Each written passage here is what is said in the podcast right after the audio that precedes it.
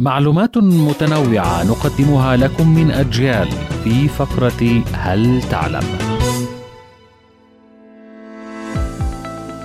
من أغرب عادات الشعوب في رمضان على الإطلاق تلك التي تقوم بها مدينة بشاور الباكستانية التي تشتهر بإقامتها لحفل عرس تجمع فيه كل الأطفال الذين يقومون بالصوم لأول مرة لتشجيعهم على الاستمرار والعادة الأكثر غرابة هي مسابقة حرب البيض المسلوق التي لابد أن تقام على مدار شهر رمضان وهي لعبة تبدأ في المساء وتنتهي عند موعد السحور وتعتمد قوانينها على إمساك أحد المتسابقين الشباب بيضة مسلوقة ويضرب بها الأخرى التي في يد خصمه بهدف كسرها حتى يتأهل للمرحلة التالية.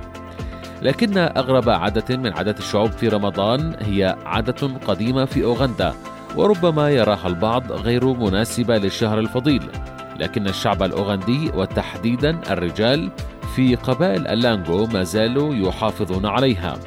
وتقوم تلك العادة على أن يضرب الأزواج زوجاتهم على رؤوسهن قبل الإفطار. ومن ثم تقوم السيدات برضا منهن بإعداد وجبة الإفطار. كانت هذه فقرة هل تعلم؟ من أجيال قرأها عليكم محمد إبراهيم.